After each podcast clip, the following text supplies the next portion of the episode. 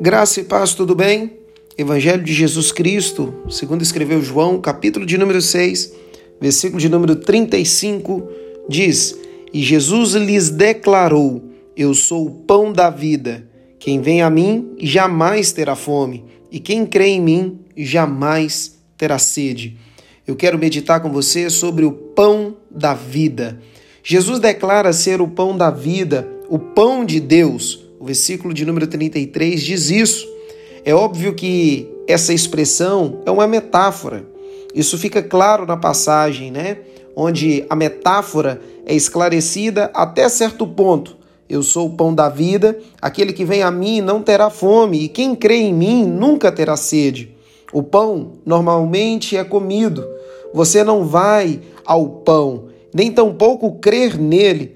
Portanto, o que Jesus quer dizer com comer o pão da vida deve ser basicamente equivalente a vir a Ele e crer nele. Esse discurso sobre o pão da vida, como é chamado, vem depois da alimentação dos cinco mil.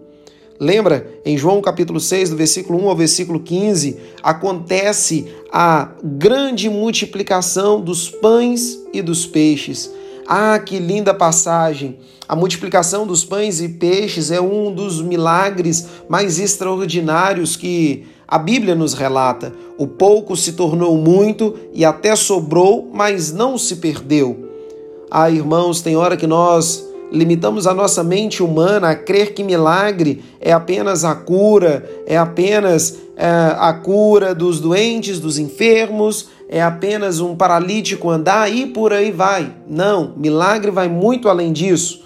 O texto, a qual, como é muito conhecido de todos nós, diz que Jesus subiu ao monte. E quando Jesus ele sobe ao monte, como costumeiramente ele assim já o fazia, ele está nos ensinando que verdadeiramente para se alcançar o pão da vida, eu e você nós precisamos subir, elevar a nossa vida espiritual, elevar os nossos pensamentos, elevar os nossos olhos a Deus e ver aquilo que Deus vê. Será que verdadeiramente eu e você temos visto aquilo que Deus vê?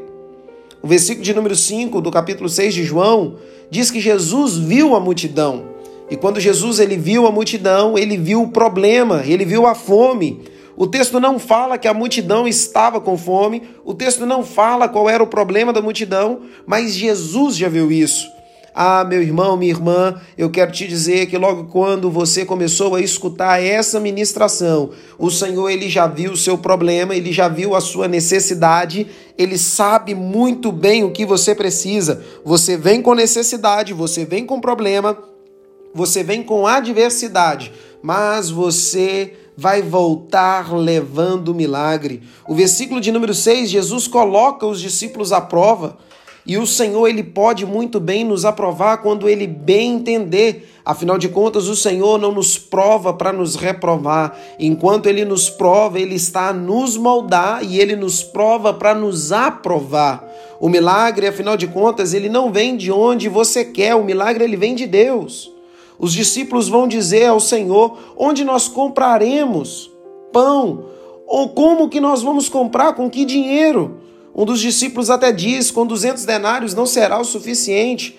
Jesus ele sabe muito bem o que vai fazer na sua vida. Jesus ele sabe muito bem qual é a sua condição financeira, a sua condição emocional, a sua condição conjugal, a sua realidade familiar, a sua realidade espiritual. Ainda que para você pareça ser impossível, pareça ser insuficiente, o nosso Deus é especialista no impossível. O nosso Deus é especialista em trazer até nós o pão vivo que desce do céu.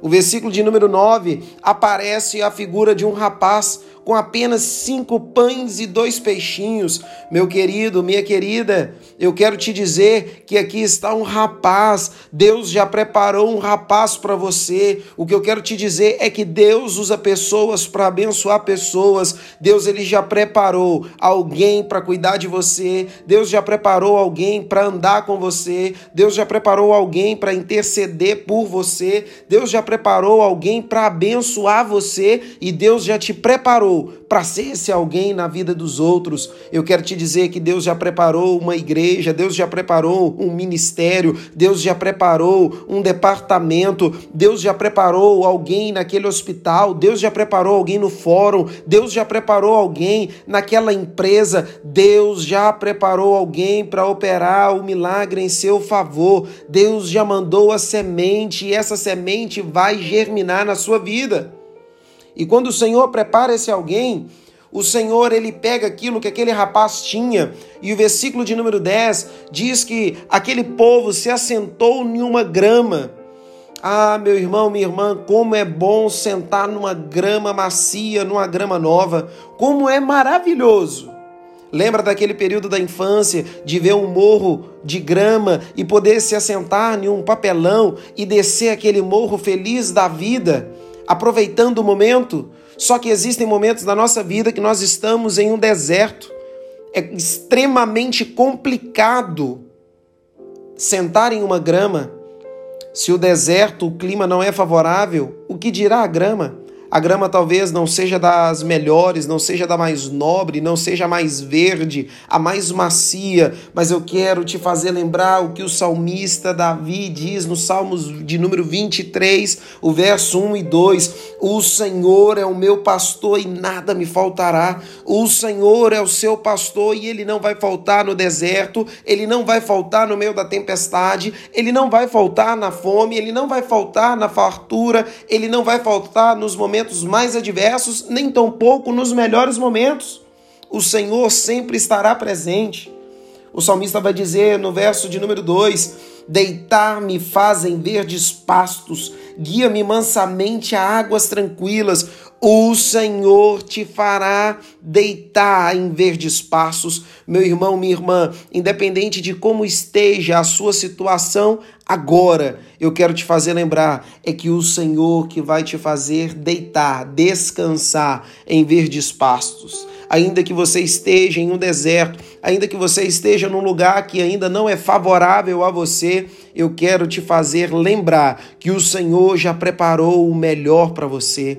Prova disso é que no versículo de número 11 o Senhor nos ensina que enquanto ele dava graças, ele repartiu e o milagre aconteceu. Nós precisamos ter uma vida grata diante do Senhor, quer seja com cinco pães ou menos pães, ou apenas com dois peixes, o milagre acontece na gratidão, ainda que seja pouco, nas mãos de Deus é o suficiente. Nesse episódio, Jesus providencia pão e peixe para aquela multidão faminta. Esse era o alimento comum na Galileia: pães e peixes. Jesus providenciou o que era necessário para manter a vida. Porém, neste evangelho, o evangelista ele põe em destaque que os milagres de Jesus não eram meras demonstrações de poder, mas que tinham um sentido, apontavam para além de si mesmos, como sinais. Este milagre aponta para o fato de que Jesus não somente dá o pão, mas que, corretamente compreendido, ele é o pão, ele é o alimento, o qual de forma alguma haverá vida verdadeira. Ele é o alimento sem o qual de forma alguma haverá vida verdadeira. Além disso, Jesus é o verdadeiro maná. Você se lembra que Moisés providenciou o maná, o pão do céu, lá em Êxodo, capítulo de número 16? Nesse livro de João, no capítulo de número 6, do versículo de número 30 ao 33, nós vamos ver o povo fazendo essa menção e querem que ele faça a mesma coisa. Afinal, ele tinha feito isso um dia antes, quando alimentou os cinco mil. Se Jesus realizou o milagre uma vez, por que não repeti-lo outra vez e de novo e de novo e de novo? Não foi isso que Moisés fez?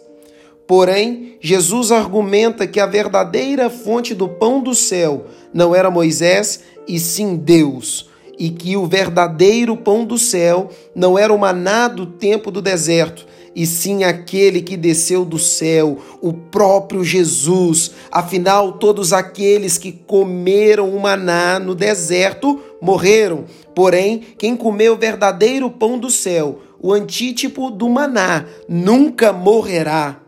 Ah, meu irmão, minha irmã, numa cultura agrária, as pessoas compreendem que quase tudo que se come é algo que morreu.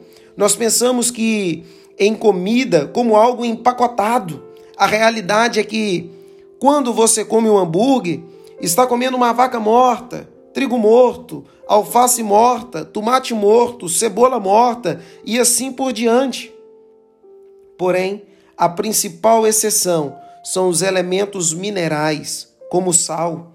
Os ouvintes de Jesus e leitores de João entendiam que as demais coisas morreram para que nós possamos viver. Ou eles morrem ou nós. Assim como Jesus disse aos seus ouvintes e eles e também os leitores de João entendiam que as demais coisas morrem para que nós possamos viver. Ou eles morrem ou nós. Jesus é o verdadeiro pão do céu, que dá a sua vida pela vida do mundo. Jesus, ele é o verdadeiro pão do céu, que dá a sua vida pela vida do mundo. Meu irmão, minha irmã, eu quero te dizer: coma desse pão, beba dessa água e jamais tenha fome e jamais tenha sede. Que Deus em Cristo Jesus te abençoe poderosamente.